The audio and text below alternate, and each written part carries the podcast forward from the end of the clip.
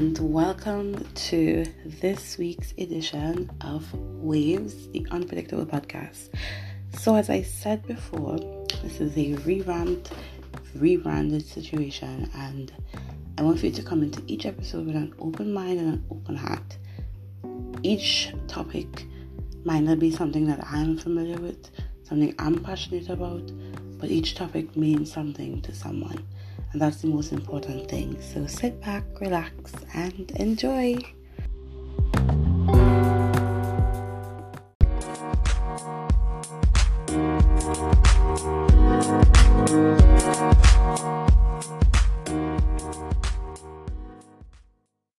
And welcome back to the Waves podcast once again.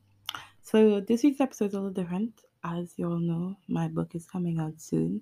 So, each every other episode for the past three weeks, the upcoming weeks, is gonna be based on the chapters in my book, giving a little glimpse of what the book is about. But this week is not that. We're not doing that this week. Um, last week, my friends and I had a wild Wednesday on our social medias where we posted the most extreme, not really, ex- not just this rogue posts, I would call it. So stuff that goes against just single posts, single people type of posts about I'm single, I'm gonna be single forever, and stuff like that. I was in these moments where I really like started to question the idea of being single forever. There's like a soca song in Trinidad and Tobago for Carnival that we use single like not this carnival, like a few carnivals ago. It was like I could be single forever and in like looking at that song I could love the lyrics, but I think I'll I'll be charged for that. Um, I I can't. I'm poor, so like I'm not doing that. But I've been single for what feels like the best few years of my life. I've been single. I don't remember. It's not my fault, guys. I don't remember because I've been happy since I've been single. So I don't really remember the sad times. Um, I've been single maybe since 2019. Let's say 2019. 2020? No, that was last year. 2019. 2019. Sometime in 2019. If it was in the beginning, it was the end, or was it the end of 2018? I don't remember. But I've been single for a while. So I consider myself an expert. and I could speak for myself and say that I have never been happy in my entire life. Like, I see couples, like, I see them, but I don't envision myself being that. I haven't really thought about it yet. And it's as I wrote this book, which we're not talking about in this episode, but like while writing it, there were like there's a sub specific set of chapters which we'll be talking about later that tackle love and for me, I had to start questioning why was I single? Because it's not like if nobody wanted to be with me. I just don't want to be with anybody else. And there are so many reasons behind that. So we're gonna be talking about emotional instability in this episode. We're gonna also be talking about self-awareness, which is something that really was brought to my knowledge later on in means and me trying to maneuver my way through it. We're going to be talking about self partnerships, which will also happen in the book, but we're going to really like dive in on it right now. We're going to also be talking about the idea of glamorizing and fantasizing on a relationship rather than fantasizing on the betterment of yourself. And finally, we're going to be talking about relationships and the dynamic for what a relationship looks like in this era of life. And we're going to be implementing some social media stuff. But yeah, so we're going to have different conversations all surrounding on this single life. And welcome back to this week's episode, The Single Life. As I said, we're going to be tackling, I guess, how I have maneuvered the single life and what I've learned since being single and what I would what I would are the advice that I would give on to anybody that would want to enter the single life. First thing I want to just start talking about is emotional vulnerability and the lack thereof. I think that in leaving my last serious relationship, I lost that emotional stability that any human being should have.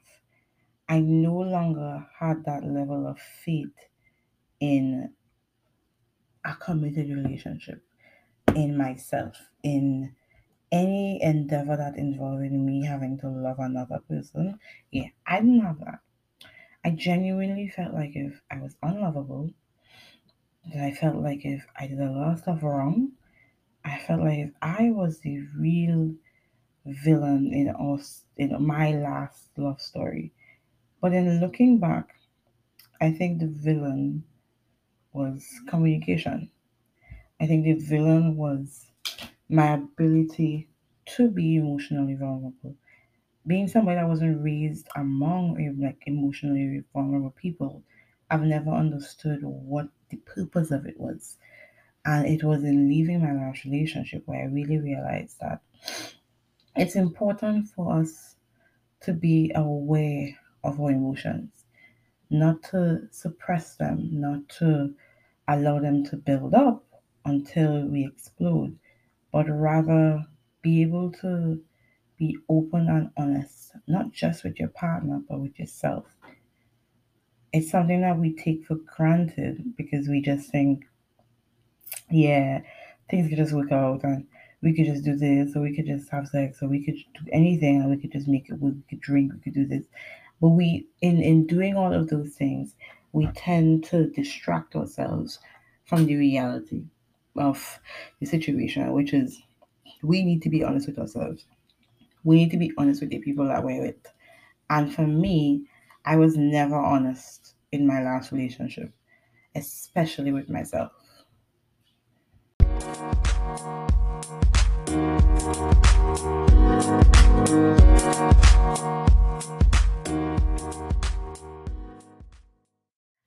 we're back to the podcast of the day. As I was saying, in relation to emotional vulnerability, I think that now that I have been single, I no longer, especially with the last set of guys that I met, I didn't feel that urge to want to be with them. I didn't have that desire to be with anybody. I literally would talk to them and be like, this ain't going nowhere. And I felt like if it was really unfair to them, because majority of the guys genuinely were nice guys, they had good hearts, good intentions, and I was like, ah, ha, I am a player. I am a manis, i.e., a female Gyalis, and I am out here like that rabbit from Trix to play games. I wasn't here for anything serious. In the wood, I can't quote. I think it's like the Drake, you know, the Drake song, "Lovey Dovey." That was me. I wasn't here for that. And it was so unfair to them because it's like I would genuinely be like talking to them, remembering, oh my god, and today's like your niece's birthday, or like, oh my god, I remember you like this, and I just was doing that because I remembered, not because I cared, and it reminded me of moments in my life where guys did the exact same thing to me, and I just woke up one morning and I was like, I'm not doing this anymore. It's really unfair to them, and I wouldn't like it if it was doing done to me. And I just stopped lying. Like I just like cut everybody off, and I just said, you know what we mean? Take a break. And so I did. And I think that I always tell people everybody's healing process is different. Everybody's journey is of course different. Somebody came to me recently and asked me, did I, I adult different and I'm adulting really well and they want to adult like me and I was like, nah, like you can't adult like me because we're two different people. Our adulting journey would be completely different. And I say that to say my healing process is completely different to yours. But I will give you advice on what I did. I took a year off. I took a year off from anything relatively romantical. If I was talking to anybody, I am so sorry during that year. I was I was it was all a lie. You know that Karlie Redd scene in Love and Hip? It was all a lie. Uh, they lied the whole time. That was me. I um I needed a year off. I needed time to regain an understanding of who I was. And it was the best year of my entire life. I literally had fun. And I think for me, that year represented a time in which I reflected on a lot of decisions I made. And I I had to pull myself aside and give myself a few slaps and be like, hey, shouldn't have done that. Hey, could have handled that better. Hey, could have communicated better. Hey, you didn't do anything wrong here, and you need to stop taking responsibility for something you didn't have any control over. And for me, that was the most important part of my healing journey the ability to gain an awareness for my wrongdoings, but still gaining an awareness for what I did right. I was able to sit down and genuinely think about everything from the first day to the last day to the mm, could be last day to the really this is the last day. like I, I got to like literally like like take each step like each moment step by step and analyze it and understand where I went wrong, understand where I think he went wrong for me in dealing with me, and be like, yeah, you you could work on this. Now I wasn't gonna tell him what he could work on because he already had his life in a different order, and I. I one thing I've learned is never interrupt somebody's healing process. So I wasn't gonna interrupt him. I, I that's not my life to live. But I made sure I interrupted my process and I was like, I held myself accountable for every little thing that I did that was wrong. Self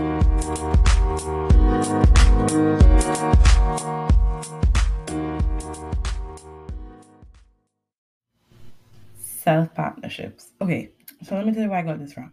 Like, this is like a whole backstory. I have always thought I was been single. I was like, ugh, I'm single. Yeah, I'm single. Oh my god, I am so single. And I started to realize that people attributed me being single with me being lonely. And I was like, yeah, no, I'm not. Like, I am really happy in my single life.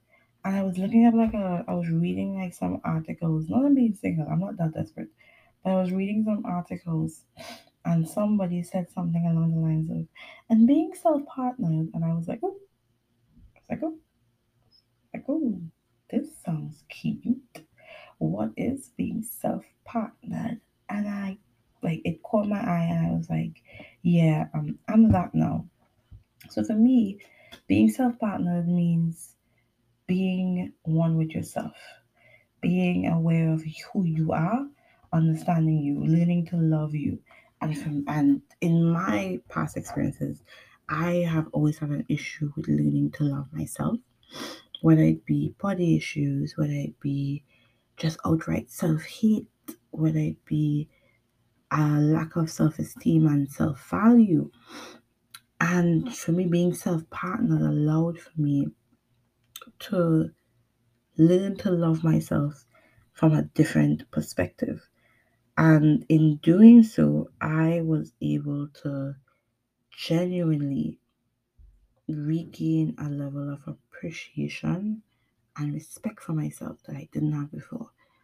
I think that becoming self partnered is so much fun. I think that it allows for you to love yourself. I always say the analogy I use when it comes to being in a relationship and leaving one, especially toxic ones, it's like think of yourself as an a painter and you've or an artist or an artiste, I think, mm. and you've painted the most beautiful representation of who you are, of your muse ever in your entire life. You've slaved yourself for years and you give it to the person that you love. They look at it, they tilt their head, they say, It's all right, but it needs some work.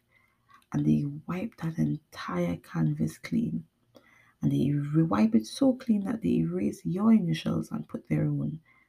That's what it feels like when you're in a toxic relationship with somebody. Any relationship, sometimes, well, not any, like a toxic one, and you lose who you are and you have to regain yourself. And being self partnered is being that artist, getting back that white canvas and starting a new muse, finding a new light inside of you that you've never seen before. So, what I would advise anybody listening to this is to find that muse, find that passion, that drive, that that feeling inside of you that nobody else would ever understand. Find it, Pandora box it, and keep it near to you at all times. Let it be a reminding factor as to why you have to continue living, as to why you want a better future for yourself, for your generations to come. Why you want, why when you do reach a point where you feel comfortable loving somebody again, that you remember who you are, that nobody could take that canvas that you work oh so hard on again and then wipe it clean and paint it to suit them. No, because that's your canvas. You were given that, and you have to use that canvas to represent your muse.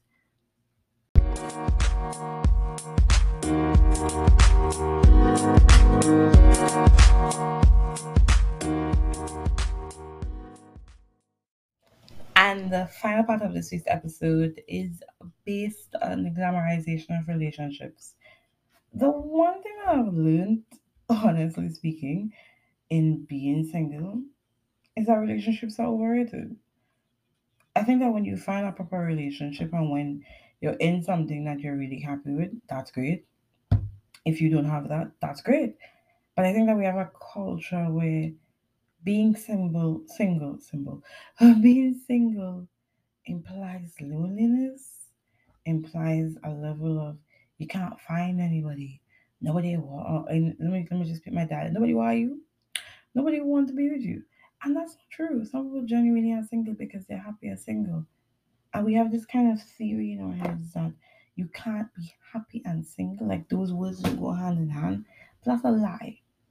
That's something that we that the Hallmark doesn't want us to believe so that they could push out more Christmas movies with people falling in love. It's not a thing. It really isn't. Being single is okay. Being in a relationship is okay. I think as a culture we just think that being single means that you're not happy, and that's not true. Now, I'll speak on my behalf. I can now say being single, cough, cough, being self partnered has been the most eye opening time of my life. I think for the first time, I have an opportunity to find myself, to not allow what anybody else says to determine how I feel, what I want to do, how I think. And that right there is what I call the cream of the crop. It it's a breathtaking experience to wake up every morning and say, hey, I want to do this. And I go and do it. I want to wear this. And I don't have to message a soul to ask them anything. I just do what I have to do. I live the way I have to live. I don't live to please anybody. I don't do anything. I just live my life to the fullest. I think it's fair to say that with each person, it varies. Some people need that relationship, that level of structure. Some people just don't. For the people that do need that level of structure, take your time and find somebody that you think genuinely deserves it. When you rush something, you sometimes settle for what we call in the Caribbean dregs. You settle for whatever you get. When you take your time, you sometimes find someone that really makes you happy. Talking from experience here. Taking taking time off. When I took my time off, I really wasn't looking at for anybody. Still, I'm still in chill mode. But am I happy what I have now? Hell yeah. Would I trade it for anything? Hell no. Why would I? So take your time. For the persons that are happy being single, be happy, enjoy each moment as it is.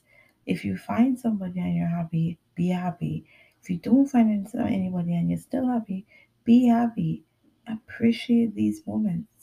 Appreciate the the what we call the bachelor stage, but bachelor on steroids because you're not single, you're single, single. but appreciate it because you don't know when again you'll have this opportunity. So take it and run with it. But have fun, not too much fun. Enough fun that you could you could tell your nieces and nephews and your grandchildren, but not enough fun that you do something so extreme that you don't know if you'll be able to ever speak or tell them again. But in everything that I've said so far in this entire podcast, the one thing I want everybody listening to be left like to leave with is to trust the process. Don't rush anything. Take your time and appreciate each moment for what it is. This